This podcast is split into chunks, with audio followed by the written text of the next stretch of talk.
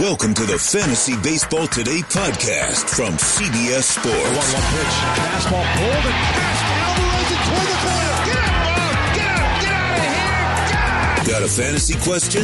Email fantasybaseball at cbsi.com. Get ready to win your league. Where fantasy becomes reality. Now, here's Adam, Scott, Heath, and Chris. We got big news. We got a starting third baseman in Pittsburgh that we might be pretty excited about in fantasy. The dude's got some pop. Welcome, everybody. This is Fantasy Baseball today. It is Tuesday, two days to fill out your brackets in our bracket challenge and hopefully get into the podcast league. I'm Adam Aizer. Say hello to Chris Towers. What's up? Hey guys, Hey. I'm a little disappointed that Heath didn't take off his blue hoodie because now we look kind of like we're matching. Um, Yes. and Yeah. I just think, like seniority, I should be the one who gets to keep the jacket on. You have been at CBS longer, Yeah. and you are the boss. And I'm middle-aged. I've been on Earth longer. That's Yeah. not how it So works. I think I have seniority. Uh, You actually I don't think stole how it works. you stole what I was going to say because it is pretty hilarious that Team Creeth is matching right now. Uh, and Scott, hello Scott, how are you? good. I have my own shade of blue, but I don't look like I tried to do it. it's it's really cute, guys. Okay, so today, overdrafted and underdrafted players. We're getting a lot of questions about late round picks. Who are our favorite late round picks? Well, we'll tell you some of our favorite late round picks. We'll read some emails uh, at fantasybaseball at cbsi.com, including a couple of questions about head-to-head categories leagues. And five big questions. We did it yesterday. It was a smashing success. Everybody loved it. So we'll do five big questions again today. Let's start with uh, news and notes. Not a ton, but Jung Ho Kang is going to be Pittsburgh's starting third baseman. Erik Gonzalez will be Pittsburgh's shortstop. Heath, talk to me about the left side of the Pittsburgh infield. Well, we're not going to talk about Erik Gonzalez because he is a terrible hitter and is only getting to start at shortstop because of his ability to play defense. And they need somebody that's good at defense over there because Jung Ho Kang's really not. Um, but what Kang has been is pretty exciting when he's been a, re- an everyday player. He's got a 274 average. He's got an 837 OPS, hit 36 home runs in just about 230 major league games. So I do think this is a guy who, if, and it's a question mark because it's been uh, over a year now, but if he can get back to that level, he could be a guy that's looking like a very good option as a starting corner infielder and could push to be a starting third baseman in fantasy. Yeah, I took a look at him in our 12 team Roto League that starts quarter infielders. He had, he was drafted. I had forgotten.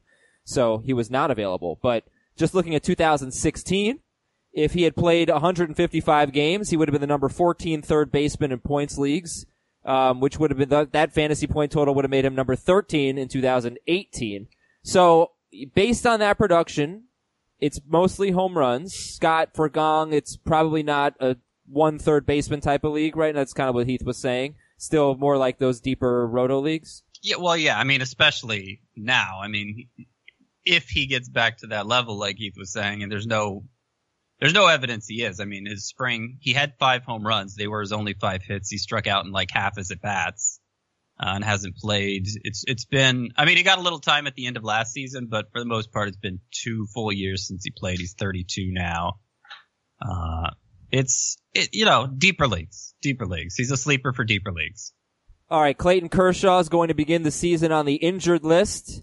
So, Chris, uh, which starting pitchers are you drafting? Let's talk about all the draftable starting pitchers for the Dodgers in order. Okay, Walker Buehler one, Clayton Kershaw two, then Well- then what? It, it looks like you don't read CBSSports.com's fantasy baseball coverage, Adam, because I actually wrote about this very topic yesterday, and I'm, and I'm a little wary of sharing this on the podcast Okay. because we still have drafts to go. But something that Heath and I were talking about yesterday, and I, I realized it's a pretty good idea, is you can actually just draft every Dodgers pitcher. And last year they had a, a starting pitcher ERA of 318. Uh, I was looking at ATC uh, projections from Ariel Cohen.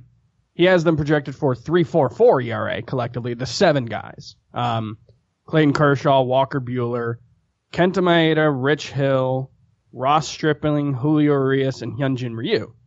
And what I realized is you can draft Buehler in like late third, early fourth, Kershaw in the fifth, take nothing but really good hitters and closers for your next six picks.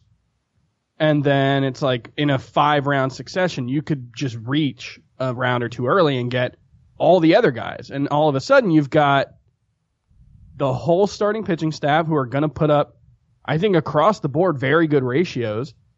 And you're minimizing the risk of Kershaw or Buehler or any one of them because they all have risks uh, individually.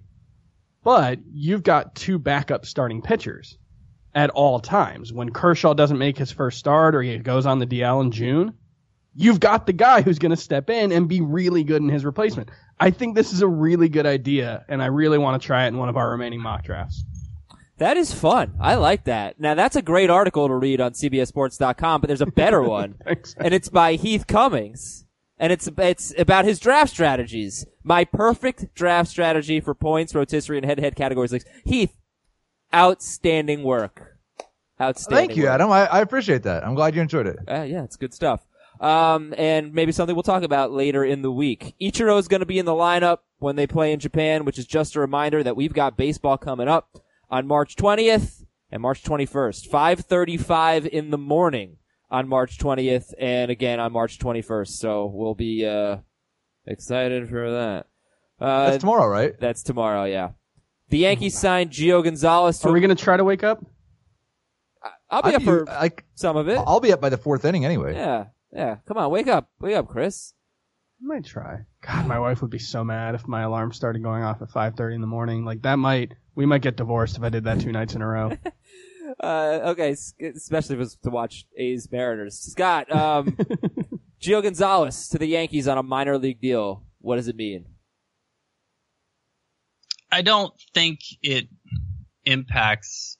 Like Domingo German's the one we're most excited about, right? It doesn't look like uh, Jonathan Loaisiga is going to have a spot at the start, and Luis Cessa. I think we've seen enough of him, despite his pretty good spring showing here. So it's mostly German who we're thinking we don't want it to impact. And I mean, Gio Gonzalez is going to have to build up his innings. It's a minor league deal. So he, obviously that's where he's going to go to begin the season. He has an opt out on April 20th if he's not in the majors by then. And I think there's a good chance he isn't if the Yankees are getting good production from the starters already there. I mean, the reason he had to settle for a minor league deal is it doesn't look like Gio Gonzalez is a very good starting pitcher anymore. Had a 144 whip last year with a, uh, BABIP right around 300. And uh, his velocity's been down the last couple years, not missing bats like he used to. Okay, great. So doesn't mean much. Uh, Dustin Pedroia. Oh, by the way, another Yankees note. Uh, Dellin Betances is really struggling there. Seems to be a bit concerned about him. He's just behind because he got started late on spring training. He's throwing like 91 miles per hour. So I know people are drafting Dellin Betances. Be aware he's having a really uh, kind of concerning spring. Dustin Pedroia is going to start the season on IL. Eduardo Nunez and Brock Holt will apparently platoon at second base, which is annoying because I would love to see Eduardo Nunez uh, win that job. But are are any of those second base options, Pedroia, Nunez, or Brock Holt, worth drafting right now? AL only. Not in a standard mixed league, no. Okay. Uh, Byron Buxton's having a big spring. Is anybody buying in? I think it's worth moving him up. Um, we've never seen him have have a spring like this, so that's nice. But also, he's only struck out four times in 33 plate appearances. It's not just all home runs. It's not just all BABIP. He is hitting the ball really well. He's a 1450 OPS in 33 plate appearances. Now, 33 plate appearances. Yes, Byron Buxton has had 33 good plate appearances before. But given that we were kind of writing him off entirely coming into the spring, it's just it serves as a as a reason to draft him. I think. My problem is, and I, I'm I've been more than willing to draft him the entire time. I think he's been in my top 200 since before spring training started. I've got him. I can't keep up. Like the hype on Byron Buxton Yeah. from everyone else is so. Every time I get ready to move him up 20 spots, everybody else has already moved him up 30 spots. So I've got him right around pick 170 now. I could see taking him in the first 13 or 14 rounds. I can't imagine I'm ever going to get him. Well, his ADP over the last week on NFBC is 150th. Uh, he has gone as high as 64th. Yeah. So Who would- who would you rather take, Byron Buxton or Billy Hamilton? Uh, depends how badly. If if I desperately need steals, Billy Hamilton. If I'm just looking for a player with upside, it's it's Byron Buxton. Okay, who would you rather take, Byron Buxton or Brandon Nimmo? Probably Nimmo. Yeah, I'll take Nimmo. Mm-hmm. I, I I'd- agree. I'd, rather I'd rather I take mean, Domingo it's- Santana. Yeah, are, are we sure Domingo Santana is an everyday player? No, I'm not. I'm not sure he's good. Uh, yeah. Because they have a bit of a logjam. I'm, look, it, it looks like Jay Bruce is going to play a lot. Um, he's been he was he was batting third when it looked like they were running the regular lineup out there uh, in in the their most recent exhibition game in Japan, uh, and that's without Daniel Vogelbach because they were putting Ichiro in the lineup. So I, I mean I don't know that Vogelbach's going to play that much. I would guess he would play the least of the three, Bruce, uh, and uh, Domingo Santana. But seeing as Santana is the one right-handed hitter of the bunch, I could see how he could get squeezed. yeah, and Mallex Smith not playing in these uh, games in Japan either. Okay, uh, just a couple But, other. but you can you can have Daniel Vogelbach, Jay Bruce, and Domingo Santana all in the lineup, right? No. Yeah, yes, while No, while Seager is out. Uh, yeah, you have Vogelbach at DH, Haniger in center, Santana in left, Bruce in Who's right, playing first? Edwin Encarnacion, or Vogelbach's oh, he's first. just gonna play first all the, all the time. Well, then Vogelbach will play first, and Edwin Encarnacion will DH. Well, right now they've been putting Bruce at uh, at Bruce at first base. But okay. Well, yeah, I- when Mallex Smith comes back, yeah, that's the question. somebody? Is Mallex Smith going to be out for the next ten days? No, he's, that's it. He's going to be Or is- ready. Is, this going to linger? he's supposed to be ready for opening day. I mean, that's at least what I thought. The real opening day. That's where, yeah, he's uh, he's the one that I don't think has concerns about playing time. No, So then it's I assume it's Haniger, uh, Mallex Smith, and Domingo Santana in the outfield, Jay Bruce and Encarnacion at first and DH. okay, but then, then you would have leave to. out Vogelbach, which is That's Yeah. th- that's for now. But then when Seager gets back, Ryon Healy's going to be in the mix as well. Because right now That'll Healy's work playing itself out. All right, all right, forget yeah, it. Healy's no. I don't think no- Ryon Healy's taking plate appearances away from Santana. Maybe he from. Domingo Santana. I mean, come on, Domingo Santana got demoted last year. it depends. If he's 2018 Domingo Santana, yeah, he he got sent down. It wasn't. They it don't. wasn't They don't have cause. Christian Yelich, Lorenzo Cain. Right, but Ryan they have Braun. better play. They have players who can be better than 2018 Domingo Santana. Sure. All right, I'm done here. Jerry. We're moving on from the Mariners. We'll see uh, what their lineup looks like tomorrow at 5:30 in the morning. Alex Wood is going to start the year on the IL with a back issue. That means Tyler Mahle has a good chance to be in the opening day rotation for the Cincinnati Reds. Wood could be back in mid-April, and the Padres are still, according to Ken Rosenthal, interested in Trevor Bauer and Corey Kluber. So we'll keep an eye on that, but nothing appears imminent. Get in the bracket challenge. If you need the link, please email me, fantasybaseball at cbsi.com. I will send you a link to our bracket challenge. If you're in first place at the end of this weekend, I know it's only two rounds. You will, I'll pick one of the, it'll be a lot of ties. I'll pick somebody to be in the podcast league. Um, if you're a football listener and you win the whole thing, then you will be in the football podcast league. So, uh, let me know if you want in. Again, I'll email you and I'll tweet it all the time as well. The bracket challenge link. Sportsline.com. Sign up right now with the promo code Vegas. Get the optimal bracket. Get the upset bracket. Get great tournament picks. Get some fantasy advice. Awesome website, sportsline.com. Promo code is Vegas, $1 for your first month. And make sure you're watching on CBS Sports HQ. It's one of our favorite weeks of the year. And uh, you can follow it all live with CBS Sports HQ. It's a free 24-hour sports news network. We've got we got the tournament highlights, the analysis, the picks, the bracketology, and uh, live shows to help you with your office pools. CBS Sports HQ. It is always on. You can stream it live on all of your devices on the CBS Sports app. Let's do five big questions. How, uh, question one: How do you pronounce tournament? do, Tournament. do I say it weird? NCAA tournament. How do you say I it? say tournament. Oh, that's yeah. I mean, that's that's fine. You wouldn't say. Oh no. Would it be a tourniquet or a tourniquet? A tourniquet. T- No, yeah, it's a he, tourniquet. he makes me have to be like I'm a New York like deli owner. It's like, yo, you want some tournament? Like, it's ridiculous. But Hey, I'm walking here. yeah, exactly. Usually I'm against Heath in, in questionable pronunciations, but tournament. That's how I've always said it. I don't think there's one right. The English language is fluid, uh, based on where regional dialects. So I think you're fine, Yeah. Adam. Thank you. You live your life. And uh, my wife and I were talking yesterday. Isn't it weird that F R O G and D O G don't rhyme? Isn't that weird? What? Excuse me, Frog. Say F R O G. That animal. Frog. frog, Say D O G. Dog. dog. They don't rhyme. Frog and dog definitely rhyme. No, Frog it's and frog What? and dog. What They are don't you say- no. about? It's frog this and is like dog. Like D A U G is how everybody pronounces dog. You don't Frog say and dog. dog. It, it, 100% They're rhyme. different. How do They're you say different. dog? dog. Frog. And how do You you say say frog. frog? Frog, dog. Frog, dog. You see? They're different. Yeah, you Frog. just say dog. Frog. frog. no, I say it right. This is I'm when I picking the said frogs shield to win was the three tournament. syllables. Oh yeah, Scott used to say shield. That's right. Okay. Uh, five big questions. why don't frog and dog rhyme? And why not, why not Mallex Smith? Why shouldn't Mallex Smith be the centerpiece of your steals strategy? He goes a lot later than Adalberto Mondesi.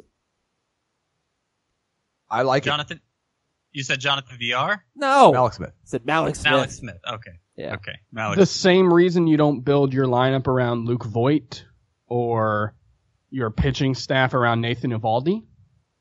He had one good half season ever in the majors. That's not to say I don't necessarily believe in it, but it's a single. se- Didn't it's- didn't Mondesi have one good half season? Right, right. I'm, I'm, I'm not even talking like I, I've made my skepticism of Adalberto Mondesi pretty well known. Um, but there hasn't been quite as much skepticism expressed about Mallex Smith, and it's possible he goes back to being a 265 hitter, and you know, with his complete and utter lack of power, he might not be worth playing every day for the the Mariners if he's a 265. The hitter. one thing I will Yeah. say in his defense is the skepticism is being expressed in his ADP. I think his ADP, uh, just looking at Yahoo right now, is right around 150. Oh, that's, Like, that's, that's- lower than Fantasy Pros. It's That's like, really low. 154. 112 on M- NFBC. yeah, 113 Um, on Fantasy Pros for Mallex Smith. Yeah. I, I mean, the thing about Adalberto Mondesi is its an ability to get a steal stud who, you know, also provides power, which Mallex Smith doesn't. He may provide batting average like he did last year, but it, you know, it's, he needed, he needed a pretty high BABIP to hit for that mark. I think it's just as likely that he hits 290 as Mondesi hits more than 22 home runs. I mean, I, I would just say this: Mondesi's upside is higher, like the 90th per, or the 80th percentile, whatever you want to look at, is higher. I think there's also a higher chance that Alberto Mondesi ends up in the minors at some point. Okay, second big question. Which ace starting pitcher are you avoiding? And I don't mean like he's gonna be a total bust, but you personally, you just, you just don't want him. Scott, let's start with you. ace pitcher that I'm avoiding. Um, I I always hesitate to na- take Noah Syndergaard, just because. Oh gee, he's- why? he's has he he's never really delivered an ace season. He came pretty. He had that 180 inning season that I guess you know it was close enough with his ratios that we could call him an ace. But otherwise, he hasn't done it. And the biggest predictor of an ace for me is has he been an ace before? On a per star basis, absolutely. Noah Syndergaard has. He, he always is. But it's you know he's we're we're pretty deep into his career now, and he's never had that season where it all comes together. I mean, he, he's thrown 190 and 180 innings uh, in consecutive seasons. So, I, Oh, it was more than one season than I thought. no, no, he well, no, hasn't. he threw 150 in the majors, but combining the minors and the postseason, Oh, he ended up right around 190 that year. Okay. Um, Okay, so but I- yeah. for me, it, it's been kind of, and I know we want to move quickly, so I won't dwell on it too long, but I think a lot of his, I wrote about this last week. I think a lot of his injuries have been kind of random. Like he did have bone spurs in his elbow once, and then he had a lat injury, and then he had a finger injury. Like those could be connected and indicative of some flaw in Noah Syndergaard's body or throwing style or mechanics, but it seems kind of like bad luck. Okay, so who are you avoiding, Chris? Um, I don't think I've drafted Blake Snell yet. I, I I don't know if it's as much about avoiding him as just I prefer Trevor Bauer, uh, who's going a couple spots later. I prefer Gerrit Cole, who's going right around the same spot.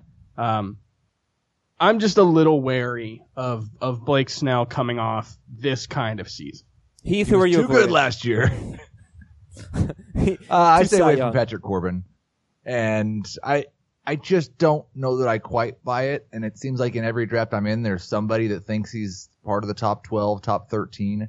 Uh, Walker Buehler would also fit in that category. In points leagues, I've got him quite a ways behind where the consensus seems to be on him. All Patrick right. Corbin's having an awful spring. Oh, interesting. Uh, big question number three. Who is Trevor Story? He is going 20th overall in Fantasy Pros ADP, which is basically exactly where Scott White has him in both points and roto. Uh, but Heath has him more like 30th overall. Heath, who is Trevor Story?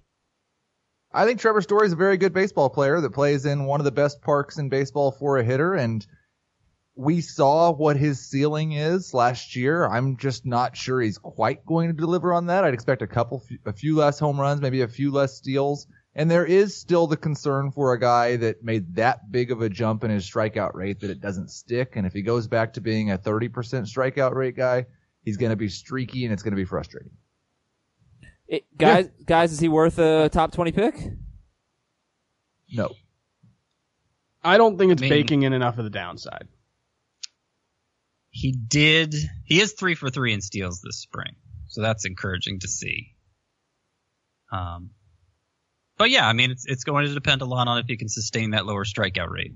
It's just, it's rare to find the kind of five category tri- contributor he was last year after the first round, and sometimes he makes it to the third. Yeah. So Story stole 27 bases in 33 attempts last year in 157 games. That made him the number four shortstop in points, number two in roto. If he had only stolen eight bases, which is what he did in 2016 and 17, basically, although in 2016 it was eight steals in 97 games, uh, he, he would have gone from the number four shortstop in points leagues to number five. And that's still really good because the top shortstops were excellent last year. So he still would have had a great year Mm. even if he hadn't Yeah. been a base I, I thought you were going to say something different, actually. Yeah. would have fallen to ninth. I mean, look, maybe he would have scored fewer runs as well. There, that's part of the, I, I couldn't do that calculation. But if you just, yeah, yeah. I, I think that would be minimal. Yeah. Just take away the, the 38 points going from 27 steals to, uh, 8 steals and he still would have been a top 5 shortstop and a really, really good hitter. Um, so I don't know, maybe you draft Trevor Story and don't bank on him being your steals source. Like, if he, if he gives you it, great.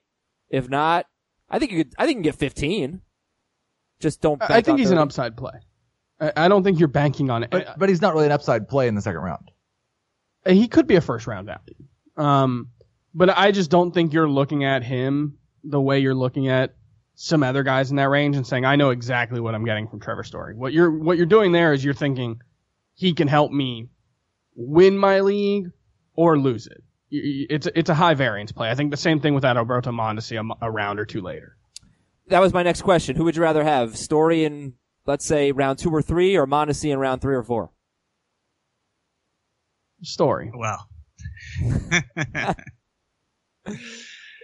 I think there's basically zero percent chance Trevor, a healthy Trevor Story loses his job this year. I think there's maybe a 20 to 30 percent chance that happens to Alberto Mondesi. I'll say Mondesi just because I don't want to spend a second round pick on Story.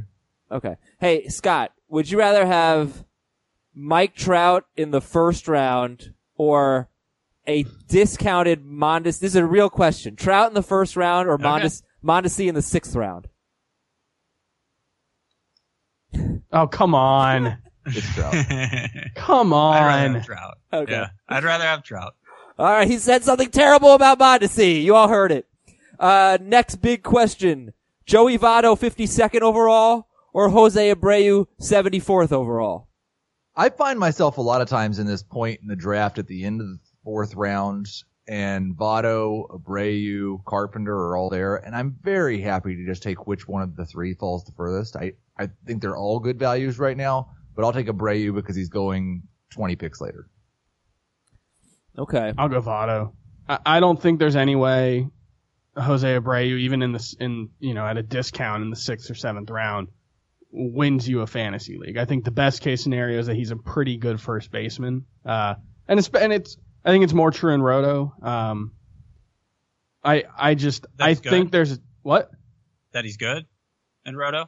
well, I, I think in Roto, there's less of a chance that he turns out to be this like really, really good value. I think he can be a pretty good value, but I, I don't think there's any outcome where Jose Abreu is a first round value. And Joey Votto obviously was that as recently as the season before last. I was actually going to say just the opposite. I, I feel like Jose Abreu is the one I like to wait for in a roto league because I feel like his value is pretty disproportionate between the two formats since you know batting average is a big part of what makes him good when he is good. Uh, well, meanwhile, you know a lot of those other first basemen walk a lot. Yeah, actually, it's an interesting comparison, Votto and Abreu, because Votto is is much safer in points leagues. Last year, he was like 12th in points and like 20th in Roto, and Abreu is better in Roto. Um, you know, they, these guys are really interesting because Abreu, uh, Scott and I have talked about it, I think, a lot, and I guess maybe we all have. Like, we love his value in the 70s, and if you miss out on all the good first basemen, all the great first basemen, he's a great fallback option. But he has been in two of the last three years probably not worth the 70th pick, especially especially last year. Uh, 2016. Two of the last three? Yeah, 2016 he was the number His 11, 2016's uh, 11 in points, number 15 in Roto. He only scored 67 runs. He only hit 25 home runs. But Yeah, it's two of the last three that was years. the year he had a really slow start. I feel like. So I mean, maybe that's it's not fair to just excuse it, but. I, I But kinda he's also do, 32. Yeah. yeah, That's Votto's Votto's 35. 35. Yeah. Yeah. but like, like if it- it's possible last year was the big start of a decline for Abreu. I don't see it looking at the uh, at the un, the batted ball profile. It looks. Yeah, Wait, hit- are we talking about more Votto or. Abreu now? well, but I'm, I'm talking about Abreu. well, his hard hit rate fell from 40.5 to 37.9, and that was in a league context where hard hit rate was up like four points, I think. So we do have to keep that in mind. His infield fly ball rate, pop up rate went way Was up, higher. doubled. yeah, so like he he replaced some home runs with pop-ups. That's the main thing I see. Mm-hmm. Okay. Also, he had testicular torsion. Just wanted to make sure I mentioned that. Last big question. Scott, I'm going to give this one to you. I'm going to give you 30 seconds to answer it. Which prospects are worth drafting? Um, the got a blanking here. Uh, so obviously Vladimir Guerrero, Eloy Jimenez, those the highest two. Uh, you know, Nick Senzel, Pete Alonso. We, they might, they might make the opening day roster, but if they don't, they'll be up soon afterward. Uh, sounds like Chris Paddack's going to make this, the rotation for the Padres from the get-go and Jesus Luzardo of the Athletics might as well. So I think they're all worth drafting. If you go in a little deeper format, Fernando Tatis, I think is somebody you're stashing with the hope of a midseason call up. And, um, Austin Hays in a five outfielder league, I think is joins that group. Anybody I'm missing, guys? I mean, Forrest Whitley could contribute at some You say point. Kyle it's hard Wright? to know when.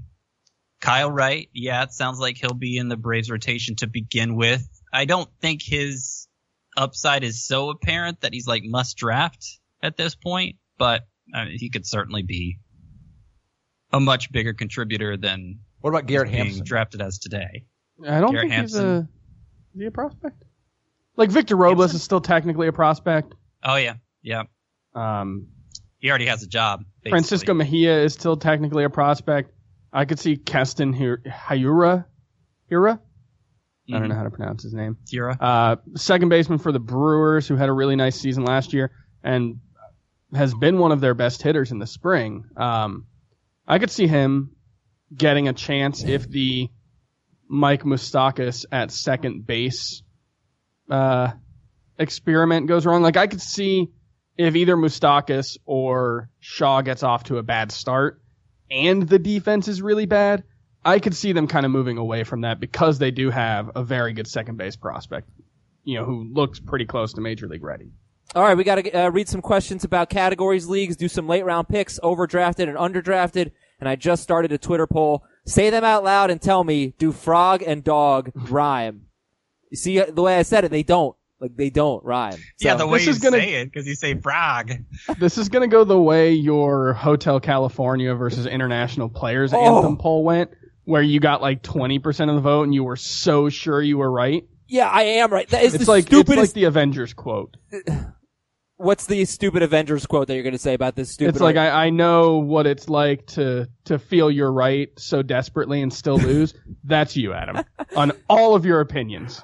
I, what is the International Players Anthem? Is that what it's called?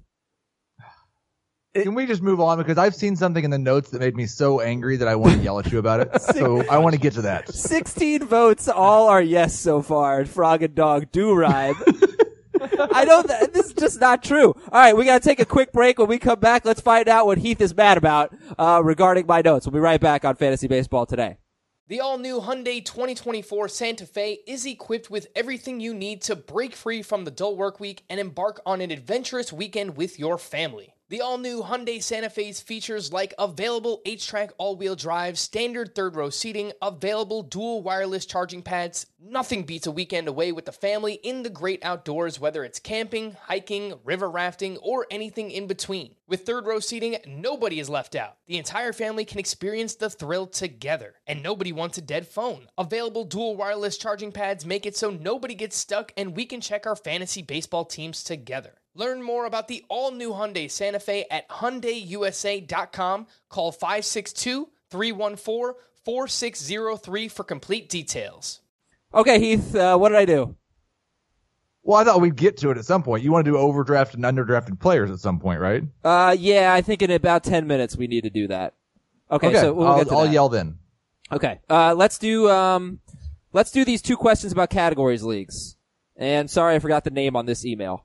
Guys, you've discussed and completed a mock draft for head-to-head categories. It sounds like you were doing a weekly lineups league. What if the league were set up as daily lineups? Would you still continue with the same pitching strategy, top aces, and relief-heavy pitching? Oh, I think it's even Yeah. it's even more valuable in daily lineups because not only can you cycle through those guys in your lineup, but you can start adding middle relievers. And then if you get to the end of the week, say Friday, and you're really low on wins or strikeouts, but you have a really big lead in ERA, then you can just start adding guys who are going to start on Saturday and Sunday and just try to to make up those those raw stats. I think there's a lot more you can do in daily lineups. The one thing to watch with daily lineup leagues is what are your restrictions? Do you have to have a certain number of inning pitch? Do you have a max number of starts for your starting pitchers? Or a minimum. Or a minimum? Either one. And those, I- I like the leagues that don't have any rules as far as that goes, but if your league has a rule on that, that's the one what place it could definitely change. And I hate daily lineup leagues. Oh no, I like daily lineup leagues. I've definitely come around. It's way too much work. Chris This- doesn't even like setting his lineup Yeah. once a week, much less every day. I mean, I don't, too I don't long. want to turn fantasy baseball into a chore. Come on. I, It's supposed to be I mean, fun. y- I like having one of those. it's maybe, maybe one, two. it's a 190 day season, I think. Yeah. That's a long time. That's a Yeah. really But big investment. What inevitably happens when I play in a daily lineup league is I just set each day individually on Monday still. Like I set it once a week, but I go through, you know, looking days ahead to make sure nobody has off days, which means, you know, I'm missing like injuries that pop up and stuff, but that's, that's, that's the price I'm willing to pay to feel like I'm still living my life. Sure, I get it. Uh, I I probably play the fewest leagues of the four of us. I play in six leagues, and I have two daily lineup leagues, and that's fine for me. But I- if I were only going to do one baseball league, it would be daily lineups. But I understand you don't want too many of them. Uh, next one here is from Christian in California. Your podcast helped me draft a very solid team. I feel like I have a balanced roster despite some questionable closer options. But is this a problem?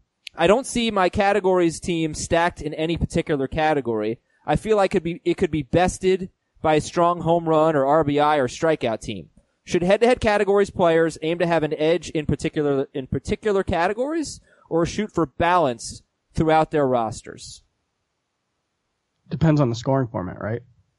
Like if you do one win and one loss every week, then I think you Oh. probably, well, I don't know. I guess you want to stack your side heavily on five or six categories or four in a league where you get one win per week. Um, because it doesn't matter if you're if you win six four every week, that still counts as a win. Where if you win six four every week in a league where you get ten, uh, Yeah, Record let, let me let me let me break it. So I'm enjoying this. so- entire, this entire segment has been fantastic. I'm not sure. yeah, terrible. Um, okay, if so you have ten wins and losses every week, a six four win every week, you're not necessarily going to be in a great place. Oh yes, you will. You definitely. Yeah, you're gonna be in the fine. play- Well, but you're not It's going to win. it's- But you're not going to win six four every week. Okay, this is terrible. That's the thing. Like you're kind of you're kind of Like if, backing if you're yourself into a punting, no, if you're punting multiple categories, and you if you know you're going to lose three per week, and you have a bad week in ERA, And whip? We, then you're you're going to lose. You're pretty pretty gu- guaranteed to lose. Yeah, And so that's Yeah, that's I- where it comes in. I aim for balance just because I don't. I want to make sure that I, like, like Chris is saying, you're not, you can't be sure that you're going to win what you think you're going to win all the time. And if you, if you give yourself that narrow of a path to victory, I don't think it's going to work out well for you in the end. Plus, you need to have, be able to, uh, work your way out of a trouble that develops during the season that maybe you didn't account for in the draft. And if you only have one path to doing that, You know, Heath, you say something. You you find it so funny that everybody else is having trouble explaining the intricacies of various formats. You say something. You put yourself on the line.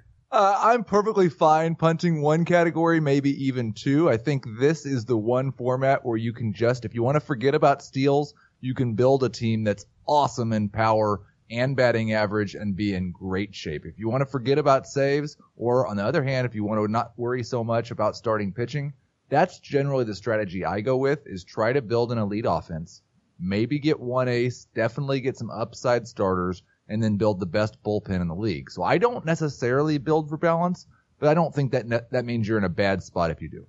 And once you get past five by five, six by six, if you get to six by six, and if you get to seven by seven, you can and maybe even should punt steals because you can definitely afford to lose a category every week. It just won't make that much of a difference. All right, let's uh, do real quick some late round picks that you guys. I haven't done enough drafts, so I know we have a mock draft today and I think uh, tomorrow, but there, uh, one of them at least is uh, on the shallower format. Um, I haven't done enough drafts, unfortunately, but maybe you guys can tell me. I just looked at ADP, uh, like 300 and beyond for some guys that I like, but I got, I keep ending up with Jorge Soler, uh, Lewis Brinson. I'm not saying these are good things, but, uh, late after 300, Jorge Soler, Lewis Brinson. I like Brandon Belt. He was very good before his appendectomy, and then after coming off the DL, he had a 572 OPS. It sunk his numbers, but Belt is not dead, and he goes like 350th. He could be certainly Can they suitable. just trade him? well, either Carroll way. Park and concussion Like concern. it's such a bad park for left-handed hitters that I, I think he would be probably a top 10 uh, first baseman if he played in a neutral park. But that park just it kills power for left-handed hitters so much that It doesn't matter. it's hard He's- for him to do it. He's still good at 350th overall. Sure. Is, is what I'm especially saying. in a points league. And yes, and uh, in, in a in a points league, you're not going 350 deep though. Like if if we're setting 300 as the range, we're pretty much taking like a 12 team head to head out of it because that's you know 252 players are drafted in the standard head to head format, so we're getting pretty well beyond that. Which isn't to say Belt couldn't contribute at some point in the season, just that you don't have any incentive to aim for him in Right. a draft. well, I'm sorry I brought him up. Uh, this was uh, obviously a huge mistake. Some pitchers, No, it's I'm just I just want to put the, the the format into context here. So How would Brandon Belt change your strategy in a head-to-head categories league with daily lineups? Where it's a six by six. Oh, right. So if you win, if you're just getting like one win per week, and you go six and four, frog. Adam, Adam, you can't you can't shame anyone after your dog frog thing. I guess I'm the sorry. way the way you That's say the it, rule. they do sort of rhyme, but the way I say it, they certainly don't. Um, okay, Touki Toussaint, Zach Eflin, Luke Weaver were three pitchers that really stood out as late round picks that we'll be drafting. Who else, guys? Who else? Go for it and give me, you know, make it snappy. Yeah, I like all those guys. I like Michael Pineda. Sure, Luke Weaver, Um, Said him? Luke Weaver. He already said, I think. Matt Strahm. There you go. Matt Strahm definitely fits. I, I draft Steven Souza so much, and I understand the risks there with him, but he's at 342 over the last five days in ADP. He's free. Tyler O'Neill, Ryan Zimmerman, actually, I think we've kind of cast him off as dead again, even though he was really good in 2017 and really good after he came back from his injury uh, last year. So I'm not giving up on him. I've drafted drafted him as a bench bat multiple times. Okay. And Ryan McMahon is not in the is inside the top 300 lately, but you still might be able to get him really late. Scott, was there anyone you wanted to add? Uh, I'm just trying to see if they make the cut. Jeff McNeil has actually moved inside the top 300 barely, but he is somebody I'm drafting a lot in my 15 team roto leagues. Brandon Lowe is basically free and among a big mass of players competing for playing time in Tampa Bay, both between the outfield and first base and DH. He's been the best this spring by far. I don't understand why he doesn't get hyped more. His offensive potential seems very high. So he's also somebody I've been drafting in those deeper leagues. Ryan McMahon, I mean, he's he should not be outside the top 300, and I think over the last week he's just barely inside it. But that's still not high enough. Ryan McMahon. Yeah, he's Like- 294 over the last week on NFBC. Yeah, yeah, and overall he's like 350. So that's you need to draft him much higher than that. This guy's Um, this guy's going 273 overall. Did anybody say Hunter Strickland? Because how is he not the Mariners closer? When you get to the point where we're, is. we're guessing who closers are, like Strickland probably is. He's the 35th reliever off the board. Yeah, you, the the appeal to him is you're not guessing. He is the closer, and I think. Well, an interesting thing about him is if you are counting the series in Japan, those two teams play six games in week one, while the most any other team plays is four. I mean, that alone makes Strickland must start. Okay. Good stuff, guys. Overdrafted and underdrafted players. Real quick, some team name Tuesday. Pokemon Kata. Very good. Javier Biased. Biased? Yeah. Yeah. Aren't you glad you used Dahl? Apparently an old Dial commercial. Aren't you glad you used Oh. Dial? hmm Uh, what's our Victor, Victor Mesa? What's our Victor? Very good. Yeah, yeah.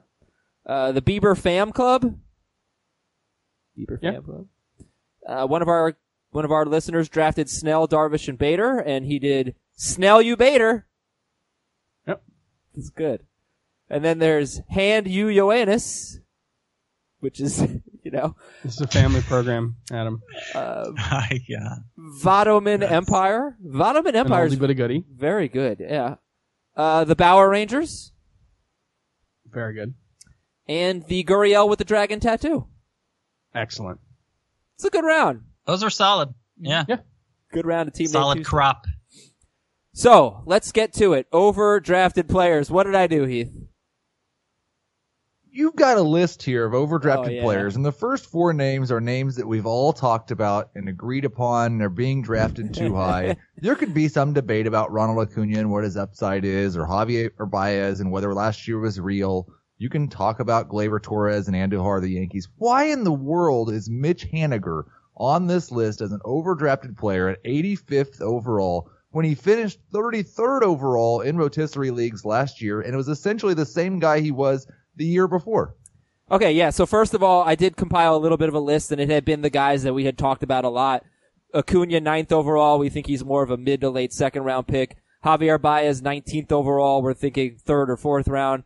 Gleyber Torres, 58th overall, Andujar, 81st overall. I, those were sort of uh, ones that we had established overdrafted. Haniger is boring to me, and he goes ahead of Puig, Dahl, and Conforto. And those are like these three outfielders that we seem to love their upside. I don't think Haniger has nearly that upside. So that's why I think Haniger. Does he not have? Does he not have nearly Conforto's upside? I, I can understand the other two, but I could see Conforto like- hitting 35 homers. I don't think I could see Mitch Haniger doing that. I don't know. Like he's had exactly the same home run to fly ball rate the last two years at 15.8%, and maybe that's just what it will always be. But a lot of what comes from upside is just guys having a, a semi-fortunate year in terms of something like that or BABIP. And I don't know why he couldn't have one year with a 20% home run to fly ball ratio. He could, but I think Conforto's like baseline level could be around that. Uh, I think the raw power for Conforto is better. Haniger has a ballpark problem. He's had about an 800 OPS in, at home two straight years. It's the same ballpark he's played in the last two years, And though. and when he he, was a number 33 player in, in fantasy last year. Okay, because he because he played a full season and he was good. He was very good, but he wasn't. You know, I don't think. right. was I'm a- not saying you should draft him at 33rd. I think that I think the three guys that I mentioned. Five picks later, I think the three guys that I mentioned that go after him, uh, still so they should be underdrafted. They are. Or they're appropriately drafted and Haniger's overdrafted. That's how I see it.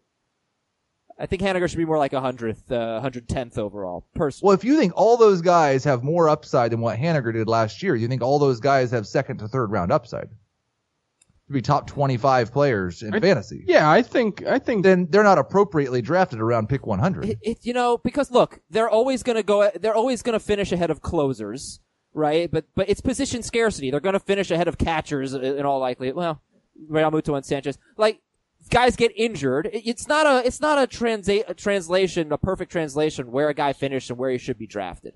Like Haniger played. I understand. I'm just, I'm not saying take him at 33rd. Yeah. Okay, so so what do you guys think other than Heath? Haniger 85th overall. Is he overdrafted? I think it's fine. I never take him. I don't think I have a single Mitch Haniger share this. That's because I take him at like 65th. Yeah, but, I've got but I also 50. I'm just not super excited about him. Exactly. It's not that he's bad. I Yeah. Just Boring. He's kind of- Right, I kind of get what you're saying, yeah. Adam. Like I'd rather wait for that next wave than settle for Haniger, but I don't think it's overdrafted necessarily. Right. Okay. although you did mention Yasiel Puig, he's going quite a bit higher than Haniger, isn't he?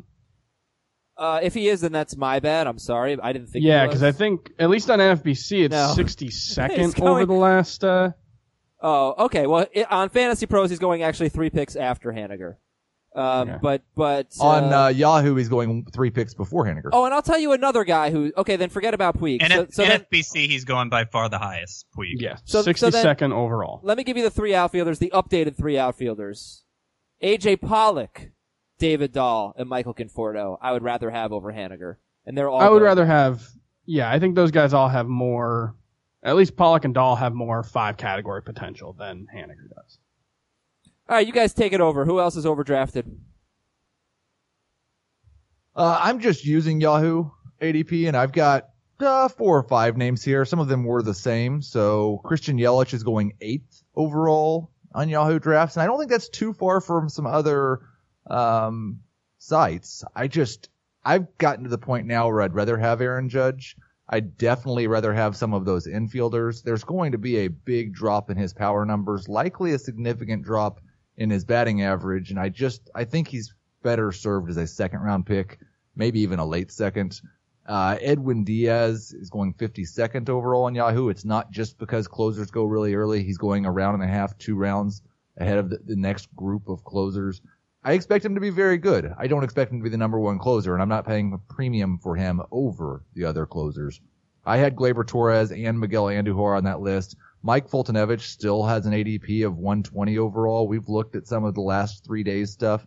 A lot of times he's going 150, 160. I don't think he should go in the top 200. Then again, I didn't think he should go in the top 150 before he was hurt. And Jay Happ is going 137th overall on Yahoo. I think his NFBC ADP is around 200. He's fine, I guess, for a late round starting pitcher. I don't think he's going to be a top 25 option though. Happ has weirdly moved up a lot as draft season has gone on. Um, I don't think we learned anything new about him uh, over the last month, but he's up to 141st over the last week on NFBC, and that's that's what I'm looking at. Like I'm looking at the last week for NFBC to try to get some of the latest trends.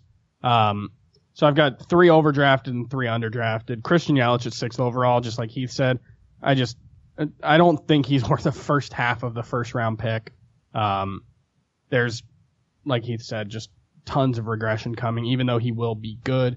Xander Bogaerts is 45th, which that seems Wow. way too rich uh, in a world where you could get, you know, Jean Segura probably three or four rounds later.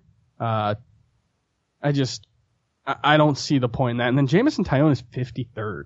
Hmm. And like, I was the biggest Jameson Taillon fan this time a year ago, but a borderline top 50 pick for that guy, I think he's good. But that's, that's border, like, that, that's, that's Steve, he's going ahead of Stephen Strasburg over the last week on another- NFBC. That's, That's wild. another case. That's another case where NFBC is the outlier among the ADP sources. On all, all the other sites, he goes more like 70th. Taillon. And then three being underdrafted. I get the concerns with Bryce Harper not playing much in the spring, signing late, now has this ankle foot thing, although he's playing through it. He's been really bad in the spring, but he's 18th overall. And we know this guy has number one overall potential. He's basically played at that level two of the last four years. You're not going to get that kind of upside from someone who's done it before uh, in the late, mid to late second round. So I think he's a great value there. Uh, Clayton Kershaw at 60th, given that the injury concerns are not entirely behind him, but he's going to be, he should be in the rotation within the first couple of turns. I think 60th is great value for him. And this is one that I've just disagreed with everybody on this podcast all spring long. Ken Giles is 149th. I think that's way too low. He might just have a mental block that makes it so that he just will have these meltdowns forever. But every single one of his peripherals, pretty much every year, I think there might have been one bad peripheral season, has suggested that he is one of the best closers in baseball. That was the case last year. The the peripherals were for the most part very good. I mean 308 FIP. It was, yeah, that's that's good. And his strikeouts went down last year. It was weird, kind of his walks. Sure, but Roberto Osuna's strikeouts went down last Right. year, and we're we're still drafting him as an elite closer. That's true. Uh, Osuna does pitch for a better team, but Yeah. we I- have seen a a super elite uh, Ken Giles before, and nobody's drafting him as if that's possible. Well, I'm not drafting him to be super elite be- because he's not on a super elite team anymore. But I actually would disagree that you've been on, on Giles Island because I have also been very high on Giles because for whatever he he gave up, I think he had a .35 ERA in save situations. He had 26. I save- don't know if that matters. Well, I I think it might. I mean, I think there's a mental aspect here with Ken Giles, and just use him ro- properly, make him the closer. You know, put him in save situations, and and he is the closer for them. So, and that goes a long way in 2019. So I would agree uh, with that. And let me just get back to Harper. I know Scott, you gotta you gotta get in here as well. But uh, is Harper going ahead of Charlie Blackmon? Um, I can check that. Yeah. I think the answer is yes, but I would No, like- Blackmon's 27th on NFBC. So Harper's going ahead of him. week. Yeah, Yeah. which is ridiculous. Charlie Blackmon, 27th overall.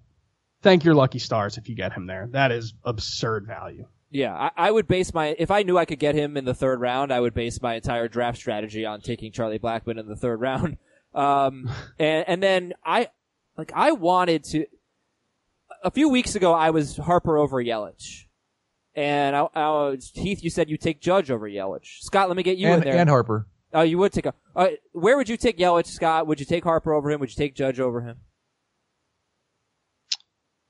I would take Yelich the highest of those three, uh, because I feel like,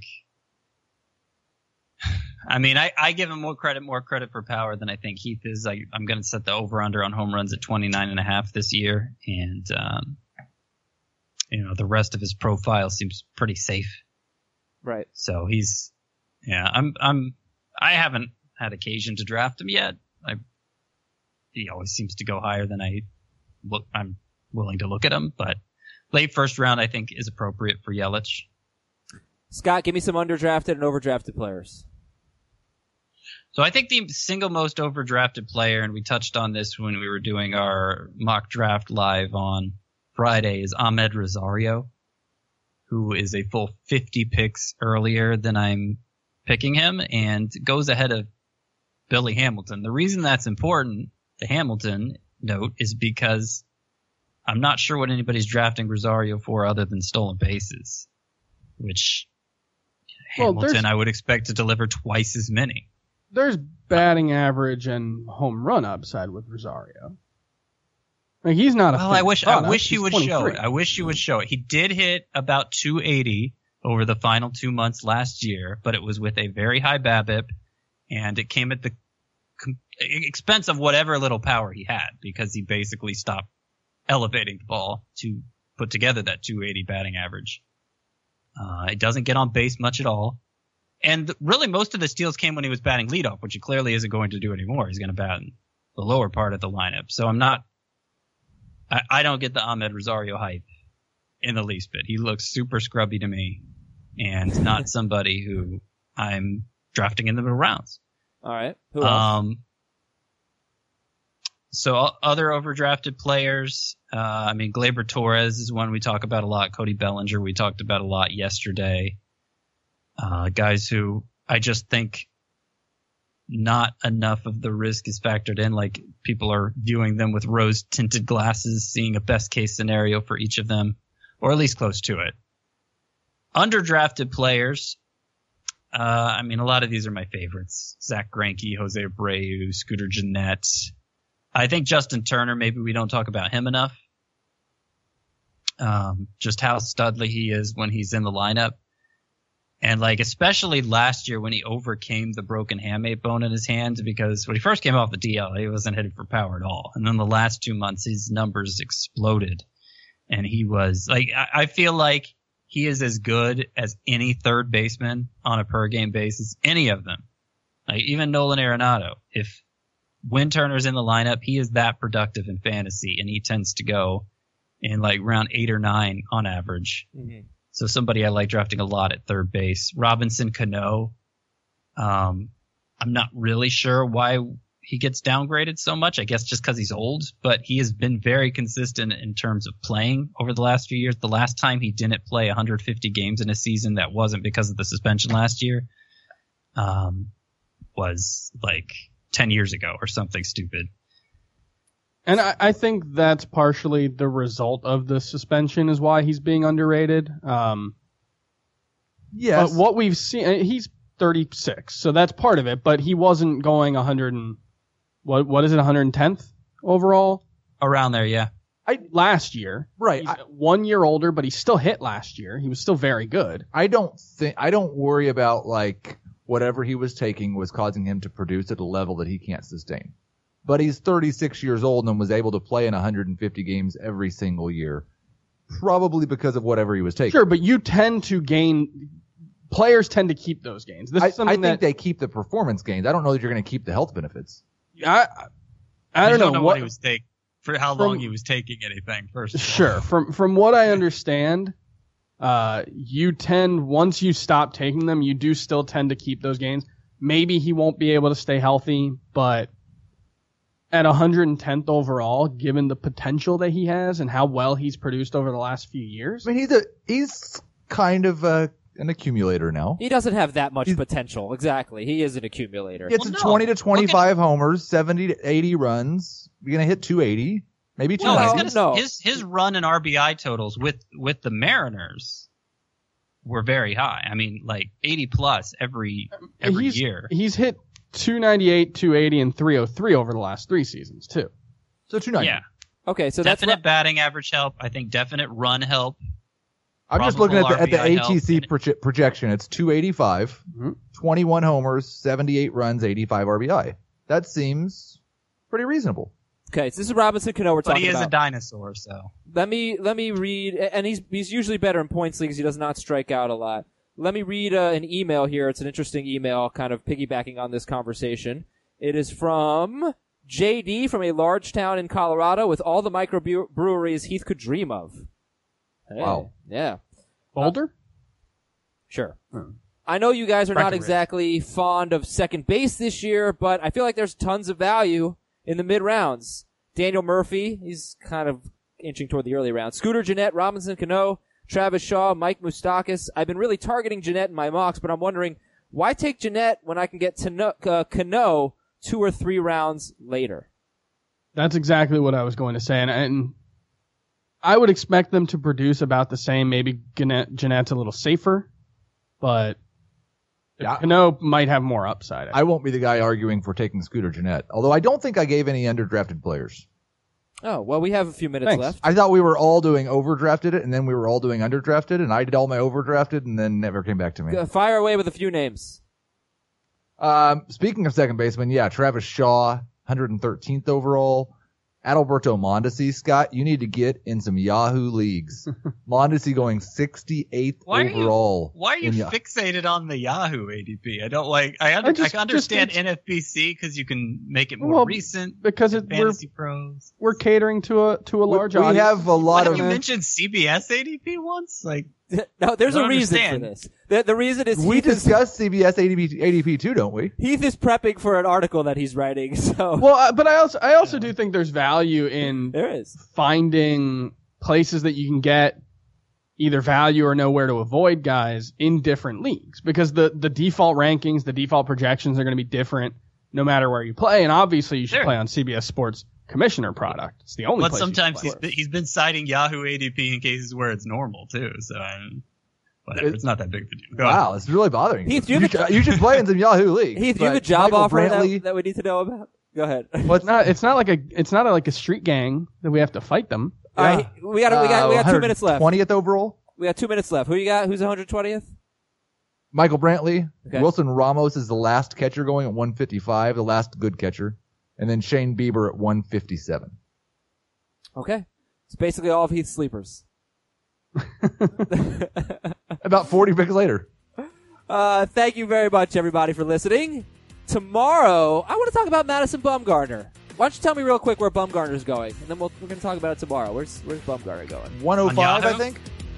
Yeah, you sure on Yahoo, of course. Why not? Thank you for listening to the Yahoo 88. CBS Fantasy Baseball today. 88th. 88th. Okay. Um, all right, so uh, we'll talk about Bumgarner tomorrow. Talk about some other stuff tomorrow. Talk about our head-to-head points mock draft that we're doing today. and That's coming up on tomorrow's show. For Scott, for Creed, for yeah, yeah, for Scott, for Creed. I'm Adam. See you later, everybody. We'll talk to you on Wednesday.